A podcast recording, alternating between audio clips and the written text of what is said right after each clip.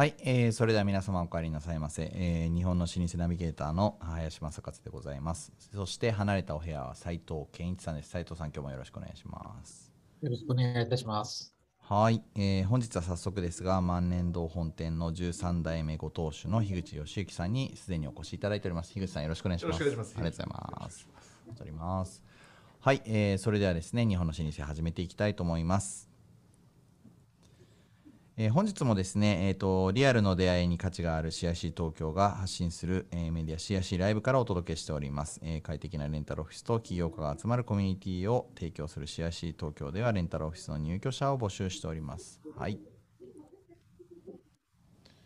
でですね日本の老舗の内容を移らせていただきます、え老舗について、えまずご紹介します。え3代100年同業で継続し現在も制業であることというのを、えー老舗さんの、えー中でも東京の、え集まりですかね東都の連会の皆さんが、えおっしゃられていることがこういうことでございます。はい、で老舗企業というのが、え3万3000社、え日本にあるそうでこれは帝国データバンクさんの調べということで100年企業というくくりのようですけれども、えあるそうです。はい、でそういった、えー日本にはですねたくさんの老舗があるわけなんですけれども、えー続いてきている何がしかイノベーションの秘訣があるんじゃないかということで伝統はイノベーションの連続であるということをテーマにお話をお伺いをしてまいりたいと思います。よろしくお願いします。はいというわけで万年度本店の13代目ご当主の樋口義行さんです。よろしくお願いします。よろしくお願いします。はい。えー本日の流れなんですけど最初にですね、えーお店の紹介と自己紹介をいただきまして、えーその後でですね、えー家訓というものがもしあればおお聞かせいただきたいですねとで、えー家訓の次はですね、えー今まで起こしてきたイノベーション13台ありますからその中でいろんな、えーそういう工夫をされてきたことと思われますのでそういったところをお聞かせいただきまして、えー最後に皆様にメッセージをいただきたいなとこういう流れでお願いできればと思いますじゃあまずお店の紹介についてお願いできればと思います。はい、えー、とよろしくお願いします。お願いします。えー、と手前どもあの万年堂とお申しまして、えー和菓子屋でございます。えー創業はと言いますとお一番古く残っている書き物があー元那ね元那3年、1617年にい当時京都寺町で商売をしてたんですが、あー天皇家にお菓子を納めたという書き物が残ってますんでその時からで、えー400年ちょっとですね。で多分その書き物の時にい天皇家に入ってるってことは多分その前が、そうですね。はい、少なくとも何年かまあ何十年かはあったんだろうと思うあの明確に分かるのがそこなんでその時を創業と申しております。はい、素晴らしいですね。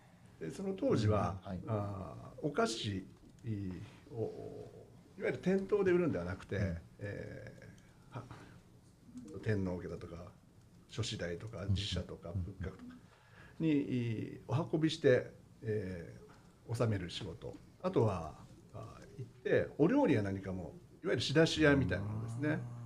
そういったものを収めたっていうのも書いてございますね。で、時代が下ってだんだんだんだんお菓子の専業になってきたということですね。ああ。当時はだからお当時ってお店自体はあったんですかね？お店はお店であったけれども。えー、といわゆる店頭は全くなかったんだと思います。えーで、はい。そういうお伺いして作るという、じゃあもう本当にすごいですね。天皇家に出入りしてるってこと。ですね。ん。でなんかその前をちょっと遡ると、はい。あの織田家のはい。あ武士で、はい。織田家のいわゆる兵糧調達方みたいな、はい。台所武士っていうんですかね、みたいなのだあの歴史にあって。はい。そそれからあの民間に下ってそのお料理全般を司ってすごい。ただと思いますね。お織田織田家のその取り仕切りをしてたわけですね。みたいですね。ごおーすごい。で、えーまあ、ずっとお京都で商売をして、うん。でもうお何百年になっちゃうんですけど、うんうん。お明治維新で、うんうん。えー天皇家があー東京に移っちゃうと、うんまあ京都に方に言わせると、うんうん。あの貸し出し中だってことあるらしいんですけど。おでお出かけ中でいらっしゃる。そうです。あのその時にい天皇家宮家、うん。あとはいろんな他のご商売の方も何も、うん。ごっそりい東京に来ちゃったんでそうですね。あのもう綺麗に言えば、うん。あ明治天皇についてうん。東京に来たと。うん。まあ、でも実のところは多分そのもう商売ならずもうやむにやまれずで、えー東京に来たっていうのがまあ実情だったのかなとは思うんですけれどもあの明治の何年かに東京に移ってきてますね。はい。でちょっと申し上げたんです。最初の手前どもの屋号はあ亀屋泉という屋号ですね。で亀屋っていうのがまあ商売屋の屋号で、はい。泉っていうのは泉の神って言ってはい。あの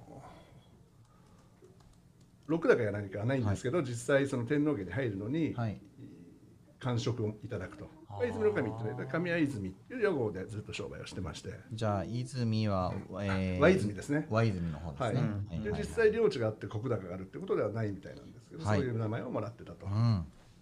で東京に出てきて、えー最初は東京駅の八重洲口ですね。牧町っていう、はい。はい。そこに店を移してでその頃ってあの明治維新であの江戸のお侍さんがみんな、あの失職、ああそうですよね。はい。うん。失業して。はい。でお店を起こすとお何々庵とかああ。何々堂とか、はいはい。そういった屋号が流行り屋号です。はいたくさんあって、はいはいはいでそういう渦中にドーンと来たんで、うん。あの手前の先祖が、はい、うちはもう亀屋だから、うん、あの万年緑坊の亀だと。亀屋万年だと。で亀屋万年堂という名前。ですから今でも正式な屋号としましては、はい。まあ、なかなか言うこともないんですけど亀屋泉万年堂ああ、というのがはい。そういうことなんですね、はい。屋号ですね。ああそうなんですね、はい。面白い、でその頃もずっとお三宅だとか、うん。あ財閥だとかはい。のところにお菓子を納めてて。はい。で、えー戦前に銀座に喫茶を開いてたんですね。へえでそれがあの、えー、と川北蓮七郎、はい。あの建築家のはい。方が作ったすごくモダンな今でも多分通はい。面白い建物だったんですけど、はい。喫茶を出しててはい。で本店は八重洲にあったんですけどはい。こちらは震災で焼け震災はまああの建て直したんですけどはい。その後お戦争空襲で焼けて、うんうん空襲の時はあのいわゆる戻ってみたら、ん。あのよその方が出た居座られて。出たえーそれから、はい、もう銀座の万年堂ということで、はい、もうずっと今なるほど。銀座そのままただまあずっと銀座も仮住まいなんであの銀座の中でも一 5, 箇所ぐらいかな、はい、いろいろ場所を移りながら今の場所を5丁目で商売をしているということですね。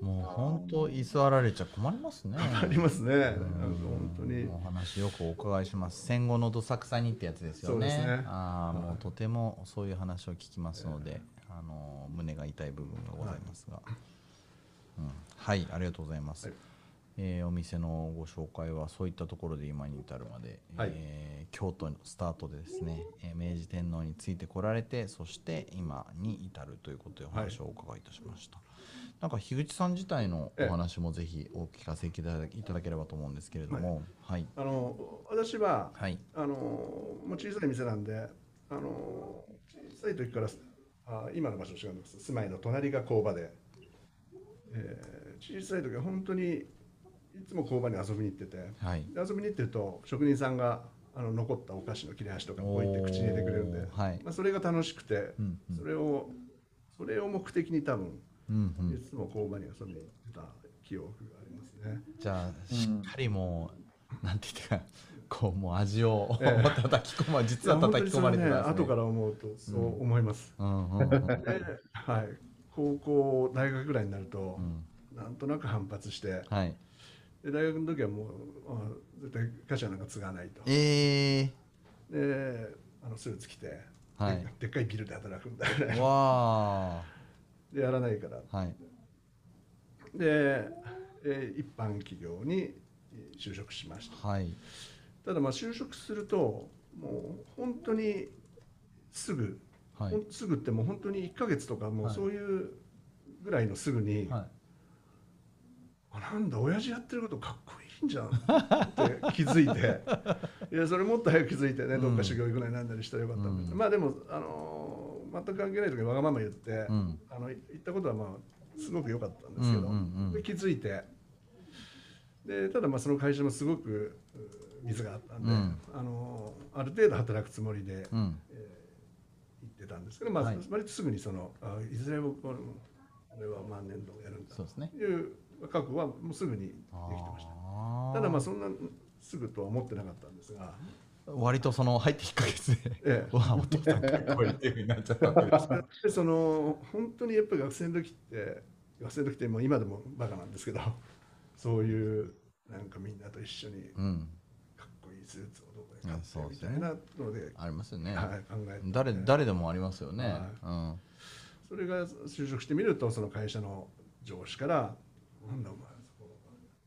うちの社長がこの間使ってたぞ」とか。そういうのを聞くと「ええで その歴史のこともやっぱりその、ね、会社大きい会社もな何十年の会社ですから、はい。そんなの歴史は作れないんだぞみたいな。でまあ、まあ、ある程度の年齢まで働くつもりでいたんですが、はい。あのどどういう業界だったんですか？それあの、えー差し支とえなければ。アパレルです。アパレえー、すあごい、ええ。それで、えーはい。ある時あの海外旅行にうんうん。夏休みうん。行ってたら、うちの母親から電話がかかってきて、はい。そんなこと一回もなかったんですよ、はい。お父さんが倒れたのと、うん。で1週間ぐらい行く中の2日目ぐらいに電話かかってきて。はいただもう超格安旅行で行っはいてるんで、はいチケットの振り替えとかもできないんでねなんと嫌な気分であうん1週間うん。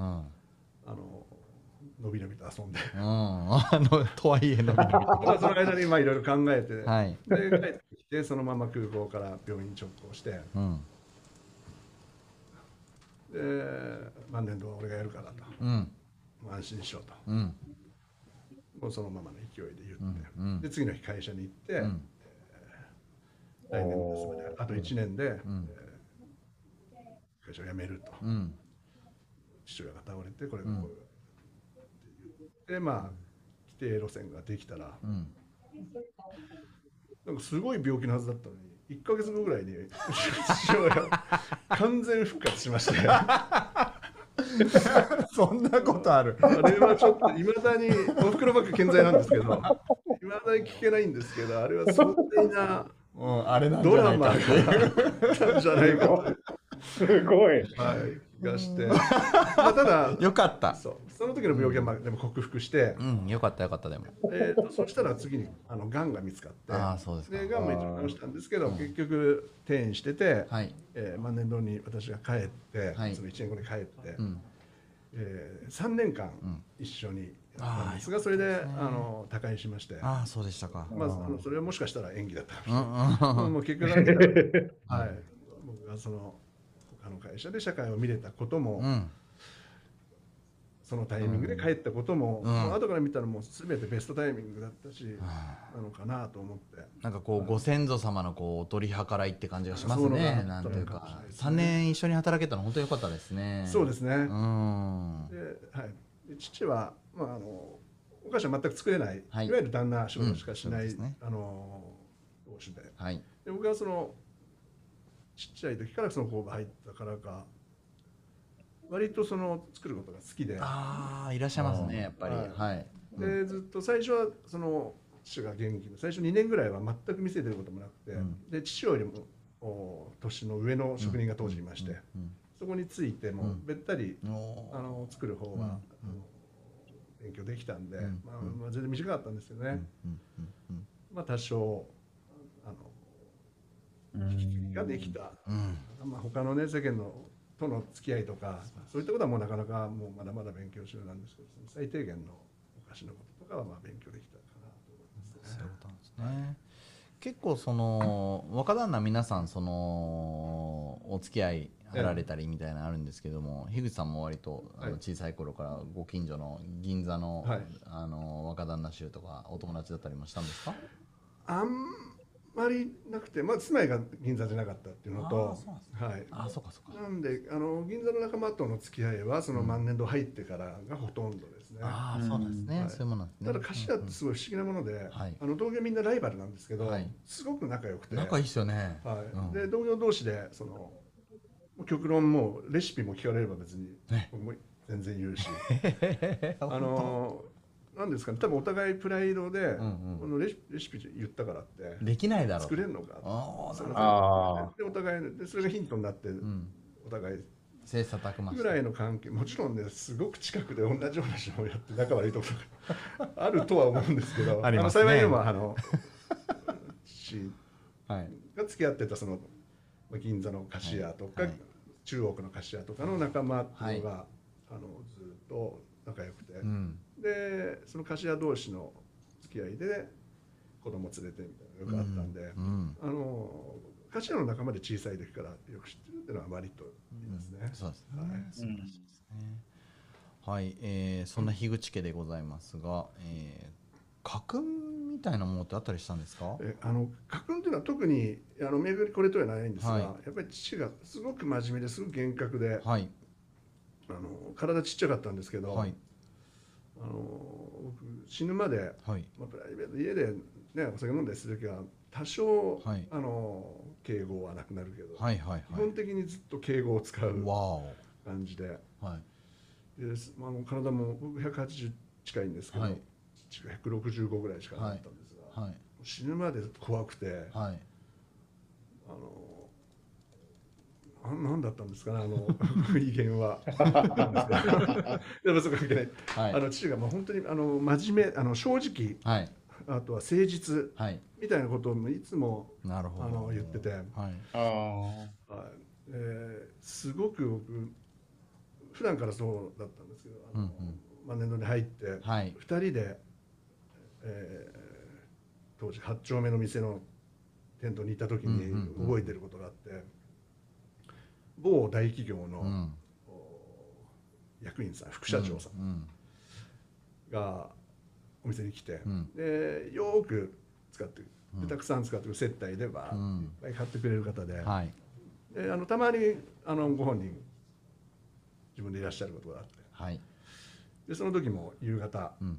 そのご本人が、うん。あ秘書かないかと来て、はい。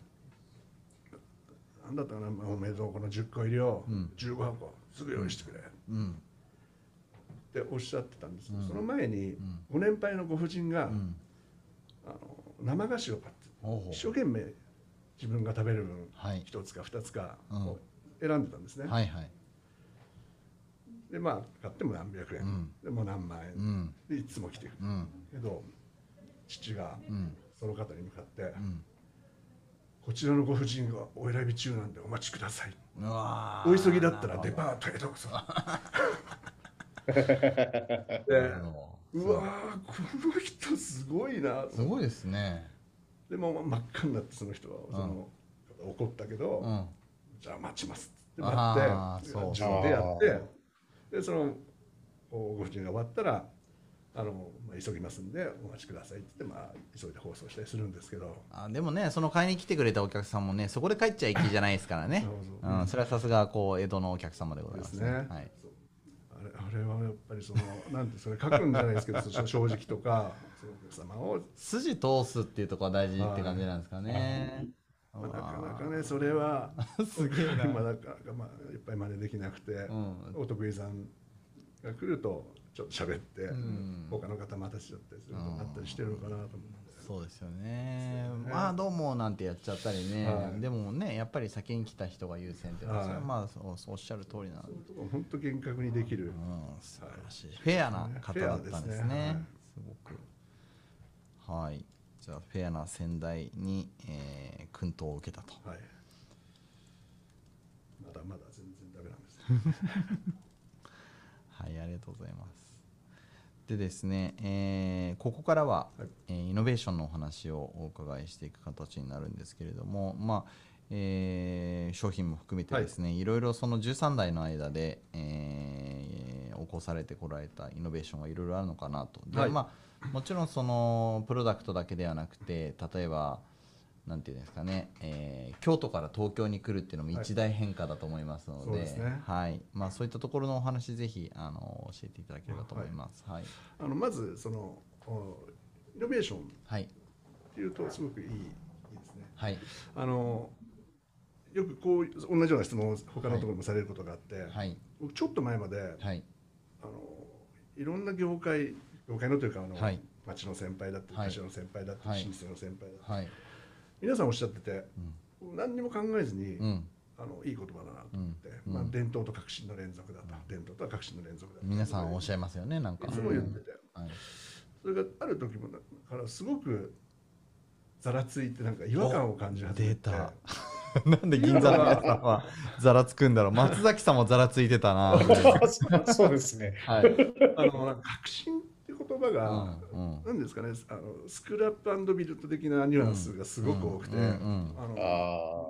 僕そのスクラップするつもりはもう一切なくて、うん。もうなんなら、まあ、自然淘汰は絶対しょうがないと思うんですよ、うん。手広げて広げてそこで、わーってなっていくわけはないけど、スクラップっていうその、なんか能動的にスクラップするのとうん。かうん。嫌だなと思って。うん。ながらもまあちょっと前までその伝統とは革新の連続であるみたいなのはずっと、あのある時にあの比叡山延暦寺うん。のお話を聞いて、うんうんあの最澄が、うん。あの比叡山を起こしてはい。1000年ちょっと1200円ぐらいですかな、うん。でそこに不滅の宝刀とあか。あありますね。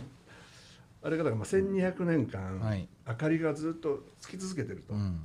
でその明かりがつき続けてることが伝統という言葉で、うんで今あの伝えて滑るっていう字のあの、うん。伝統とかうん伝統うんうんうんの伝統っていう字はいわゆるその昔のものがなくなりつつあるから、うんうん残さなきゃいけないって言って明治政府がはい。作った言葉だそうなんですね。ああそうなんですね。でそのまあまあ元の伝統っていう言葉はその明かりがあって1200年間ずっとつい今でもついてるし多分1200年後も、うんうんそれってすごい素敵だし素晴らしいことな。の、ただそれがその伝統ってずっとついてるけど別に何が変わったわけでもないし、うん何が変わってないわけでもないけど、絶対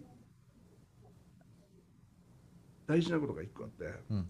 常にうん。新しい油を継ぎ足してるんですね。おそれってまさにうちみたいな商売に一番大事なことで、ーうん。ほったらかして同じことやったからってつき続けないし、うん。必ず新しい種油をうん。ちょちょっとずつずっと継いでる人がいて、うん。だからそういう仕事をしたいなと、うん。そうすると例えば延暦寺だっていろんなことが変わってきてると思うんですけど、ただその一本筋はやっぱりその伝統うん。あの灯火を伝える伝統の精神でいきたいなというのがまずありますね。ベースとしてですね、だから伝える灯火の方の伝統が御社としては伝統なんですよね、滑る方ではなくて。そうですね。んうんそのあの能動的に何かを壊して新しいものを作ろうっていう意識はもうなくてもちろん切るところは切らなきゃいけないし、うんうん。現実問題はそうなんですけど。ではなくて本当にあのちょっとずつちょっとずつ新しい油を足してやっていくのかな。そうですよね。さっきおっしゃっていただいたその明治維新の時がもうすごく不審だった、う。ん。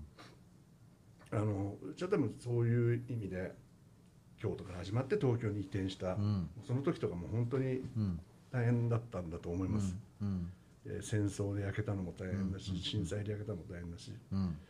まあ、そういうのを考えるとごめんなさいちょっと外れるんですけど、うん。うん。今のこのコロナ禍で大変だ大変だって言ってるんですけど、うん。うん。これもう世界中だしう、んもうありとあらゆるところだし、もう銀座仲間のもう本当にもっと大変なところうん。のを思えば、うん。あのみんなで苦しんでどうにかするしかないのと、その過去にあった何かって、うん。割と局地的にうちだけうちだけじゃないですけど多分、うん。京都だけ極端に大変だったとか、うん。空襲で焼けちゃったとこが大変だったとか、うん。まあ関東大震災もその関東エリアうん。でとこが大変だったとかそういうのを思うと、まあ、全体の力と思えばもしかしたらそっちの方があるのかもしれないけど、うん。精神的な部分として、ううんうん。ちだけ大変だみたいのじゃない部うん分で、うん。まあ、もっと先人の方が苦労したんだろうなと思うとなんか今みんなでどうにかしようみたいな意識があるんで、いいなとは思うんですよね。うん。全然これ話したそうでそれごめんなさいあの、えー、とイノベーションっていう話なんですけど、はい いろいろ変わってきてその明治の時にはい。商売の仕方が、はい。えー変わったっていうのが大きいのかな。そのうん。京都から東京に移っても最初はその通い商売をしばらくはしててでめえー、と銀座に店を持つようになった頃に、うんうん八重洲にも店頭にうん。いわゆるお菓子を並べて売るようになっていわゆる一般のお客様に売るようになった。それは販売の形態としてはすごく変わったことだと思いますね。はい。でいわゆる店頭で普通のお客様に接客して、うん。えーお菓子を販売するなるほどですね、となったりとかあとお菓子に関しては、うん。あのすごい小さいうん。イノベーションと,、はい。えー、とこれ一番お。おめでとうってはい。どうしようかな。あの、ははい。いあじゃ看板のはい。蒸し菓子で。はい、うん。こちらですね。おめでとう。本当にね僕大好きですありがとうございます。めっちゃ美味しい。斉藤さん今お届けいたします。あ、本当ですか？はい。あの開けて大丈夫もちろんです。はい。もともとね高麗餅っていう名前でうん。うちの書き物にはい。元禄時代から出てくるお菓子なんですね。あの緑の方が高麗餅。そう今ねそういう風になってるんですがいわゆるこの小豆の、はいえー蒸し物。で名前の通りであの朝鮮半島から伝わってきた、高麗から。はい、はい。今でもシルトックとかえもっとなんですかね民族菓子みたいな形で残ってるんですけどはい。皆様見えますでしょうか？こんな見た目でございます。ちょっとパッと見その知らない人が見たらお赤飯かなというふうに見えるような見た目ですけれども、ではい元禄からそう続いてその高麗餅をはい。あのおっしゃってくださった通りで明治の時にはい。お赤飯に似てますんではい。それでおめでとうっていう名前にして看板菓子になったんですね。ね。でもすごく小さいはい。新しい油だったんだと思うんですね。新しく注いだ油ということですよね、じゃあこれを一つ。はい。ちょっとごめんなさい。手でやっちゃいますけどはーい。あそしてもう一つお菓子をご用意いただいてるんですね。でお菓子としましては、はい。えー、と10年ぐらい前にこれは私が考えたお菓子吉野つゆはい。っていうお菓子なんですけどわらび餅なんですけど、はい。あの手前でも代々この「喜ぶ」の字が私も吉行で、ああそういうことですね。父が陶器を登る喜ぶなんです、はい。で祖父が喜一郎。はいちなみに息子は喜之助なんですけど、はい。みんな喜ぶの字がついてるんで。あー素晴らしいですね。はいそれを使われているはということですね。ということで吉野つゆわあすごい。入れ物も皆さん見てください。めちゃめちゃかわあこれちょっと。ダメだよいしょ。よしのつゆ。はい。可愛いんですよこういう。ちょい。うん。今これを斉藤さんのところにお届けしたいと思いますえーだいぶ今減ってきちゃったんですけどやっぱり銀座って、あの歌舞伎座があり演舞場があり、はい。であの日生劇場だ帝劇だって。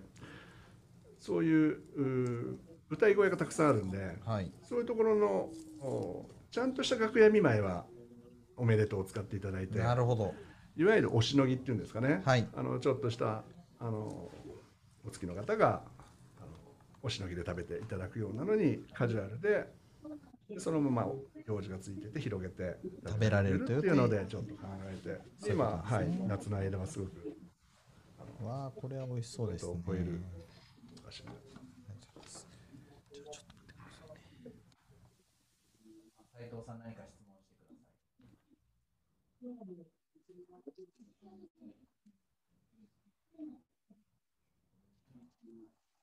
さい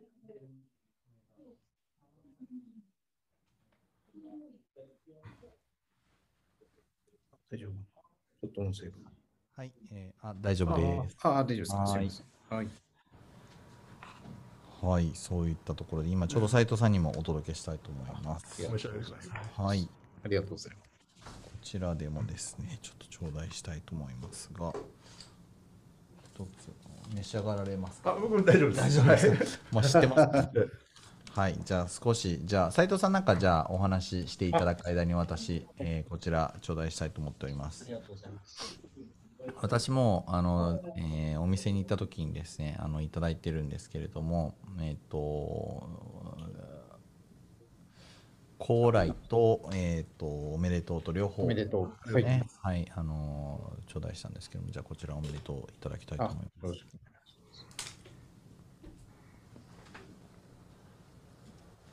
最初にあの家を継がれた時は、はい。こういったものはな、何か職人さんからどういった勉強をされるものなんでしょう？か。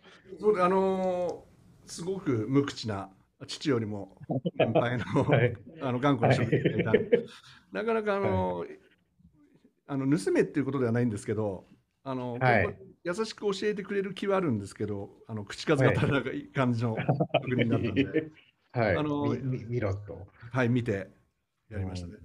でいわゆるあの上生菓子とかをこうやって細工したりするはい仕。事っていうのが、あのーもちろん全くやったことがなくてはい。やったんですけれども、もうこれが門前の小僧なのかなと思うぐらいもちろん今でも全然未熟なんですけどはい。あの思ったよりあの最初からある程度のことができて、あこういうのってやっぱりあの見てたことが糧になああ、ったなと思うのが、ね。はい長いこと見てたんですえね。ーあなんとなく目ですごく、はい、あの頻繁に手を拭く姿とか見てたんで、ああ手拭かないと多分くっついたりしちゃうのかなとか、あそういうなんか当たり前な感じで、割と、あの、まあ、ももちろんね、その職人にとったら、あの歯が良かったと思うんですけど、そう思ったあの自分なりには割とあ分かった感じはありましたね。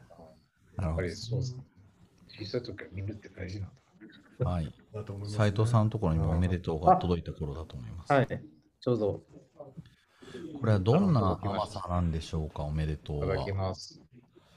なな何で甘くしてるんですかね？あの甘さはもちろんお砂糖です。お砂糖ですね、これなんかねすごく癖になっちゃうというか何個でも食べられますねっていう。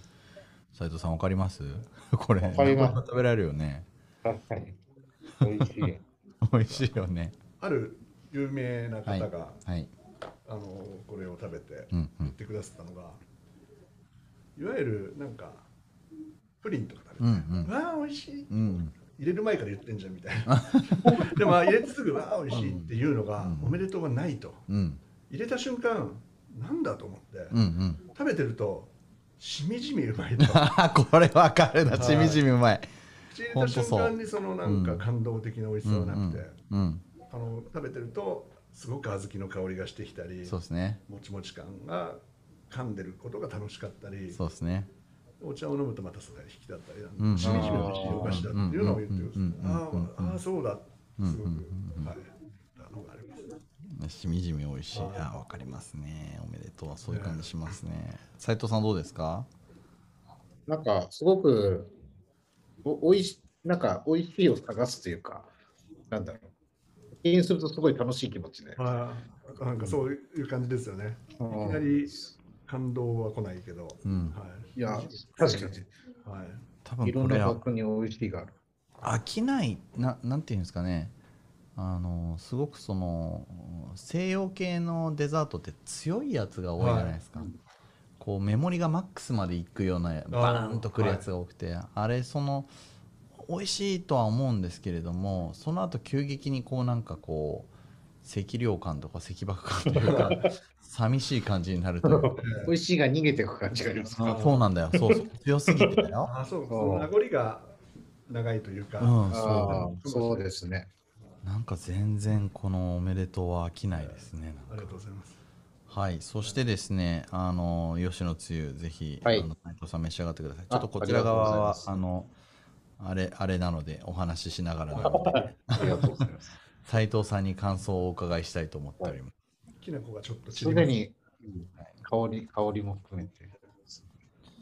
はい、わらび餅ですそうでね。で、吉野のくずを使ってますということで、えー、と皆さん、こんな、先ほどお見せしたんですけど、こんなね、ちょいんとした可愛い、えー放送に、えー載っておりまして、あ、ありがとう、ありがとう、見せてくれてますね。こっち側も拡大しちゃうじゃん。ね。はい、ありがとうございます。食べてください。いただきます。はい。うん。うん。で、しかも吉野つゆがご当代で、そうです私が考えたお菓子ですね、はい。斉藤さんいかがですか？美味しいのとちょっと食感がちょっと想像してたのと少し違うので面白いです。えーどんな感じなんですか？教えてください。ちょっと最初あの、なんだろう、わらあの、マルビというかきな粉というかうん、その香りがするんですけど、その後すぐ、あの、黒糖の、なんだろう、甘さというか、が来るので、なんかちょっと段階的に来る感じがして、すごいうんうんうんうん美味しいです。いいですね。これは何か作られた上での工夫とかこだわりってあられたんですか？あのいわゆる普通一般的なわらび餅はい。にきな粉をかけて、うんうん。あの黒蜜をかけて、うん。でお菓子がうちにはなかったんですが、うん。あのすごく美味しくて僕が大好きなお菓子で、うんうん。それを一つにしたいと。でその楽屋で手間なくパッと開けて食べられ、うん。食べたらいいなと。うん。うん。でまあいろいろ考えたんですがあの結局その蜜をあの吉野缶っていうんですか吉野くずで黒蜜を固めたのをわらび餅の中に入れて。うん。でわらび餅も割とコシがあるとあのバラバラになっちゃうんでわらび餅にもにはあんこを混ぜて入れてあるんですね、なんであー割と柔らかいわらび餅うんうんうんうんでちょっと小豆の香りもするわらび餅でうんというのが最初の結果になったんですけど、もうちょっとだいぶ苦労したんですけど、あの狙い通りのものにはなったのかなと思いますね。これもなので逆に言うとイノベーションっていうのは何もその何かぶっ壊すばっかりじゃなくて新しいものを生み出すのもイノベーションかもしれませんね。はい。あまあイノベーションですいいですね。うんうんうんうんうん。なんかこう単純にえーその、えーお菓子として作っていくっていう部分も必要なんだと思うんですけれどそのパッケージングというか、はい。そこもこだわられたってことですね。食べそうですね。やすいように食べやすさ。うんはい。そうなんですプよね。レゼンテーションも大事なのかそうなんですよ。きなこ系ってすごい難しいですもんね。飛び散りますからね。そうですね。はい。うんうんうんうん。な。あとはそのイノベーションというか、はい。仕事っていうと、あのどこで何を売るかっていう話、うん。つい最近あったんですけど、はい。あの新橋演舞場さんに、うん。あのお菓子をお正月の海老蔵歌舞伎の時から出し始めてはい。で手前のも基本的に生菓子屋なんで、はい。そういうお土産屋でやるものはないぞと、うん。だけどうちが売りたいのは生菓子なんだから、うん。上生菓子もやってみようと。でその間に立った方とかお土産屋の常識をよくご存知の方みんな お日持ちするもんじゃないとお土産は売れないからさ。あって言われて。うん。で僕らももちろんそう思ってたけど、うん。もうそれこそこのコロナ禍も何にもしなくても、うん。終わっちゃうんだってもう生菓子生菓子見てもらうだけでもちろんうん。生持ってこう。で始めたら思いのほか上生菓子をお客様買ってくださってうん。日持ちしなきゃいけないと思ったら売る側だけでお客さんって生菓子日持ちないのは当たり前で知ってるし演舞場に来るような店はそうかもしれませんね。日持ちも聞きもうんしないし、うん。あこんなとこで生菓子買えるのってうんう言って、ん。あの綺麗なのを、うんうん。もう色目だけであこれ可愛いわで買ってくださるんですね。でも本当にもうこっちがもう頭ガチガチ硬くなってて、うん。もう1ヶ月もどうやって考えるんだ。うん。っていうのをやってみたらすごくうん。それもなんかまああの売る側の頭の中のイノベーションだったのかなと思って。割と本当に常識って言ったらあれですけど、ええ。そういう話になるとやっぱりちょっと日持ちするものでみたいな置いとける在庫できるやつでって思っちゃいますよね。関わった人間みんなそう思ってて、うん。で向こう側もお客さんも半分しか入れられないし、うん。お土産低迷してるし、うん。もうやってみるかみたうんいな感じで、だからもう本当にあのお客さんのことを舐めてたというか でうんあの例えば保存料がいっぱい入って、うん。みんな同じような焼き菓子でなんとかで、うん。っていうなんか雛形にはめて、うん。うんなんとかしようみたいのがその考え方自体がすごい間違ったんだなと思って、うん。あそれもすごくハッとしましたね。うん、頭の中をイノベーションしたとですね。はい、他にも何かエピソードあったりするんですか？なんだろうな、まあ、直近のいろいろあるんですけどちょっとあの、はい。アンタッチャブルなああ、そうだ、あの、いろいろ私お店で聞いたやつあるんですけど、はい。これ言えないです、ね。そうなんです。よすごい、すごいネタがあるんですけど。いろいろあ、そうなんですね。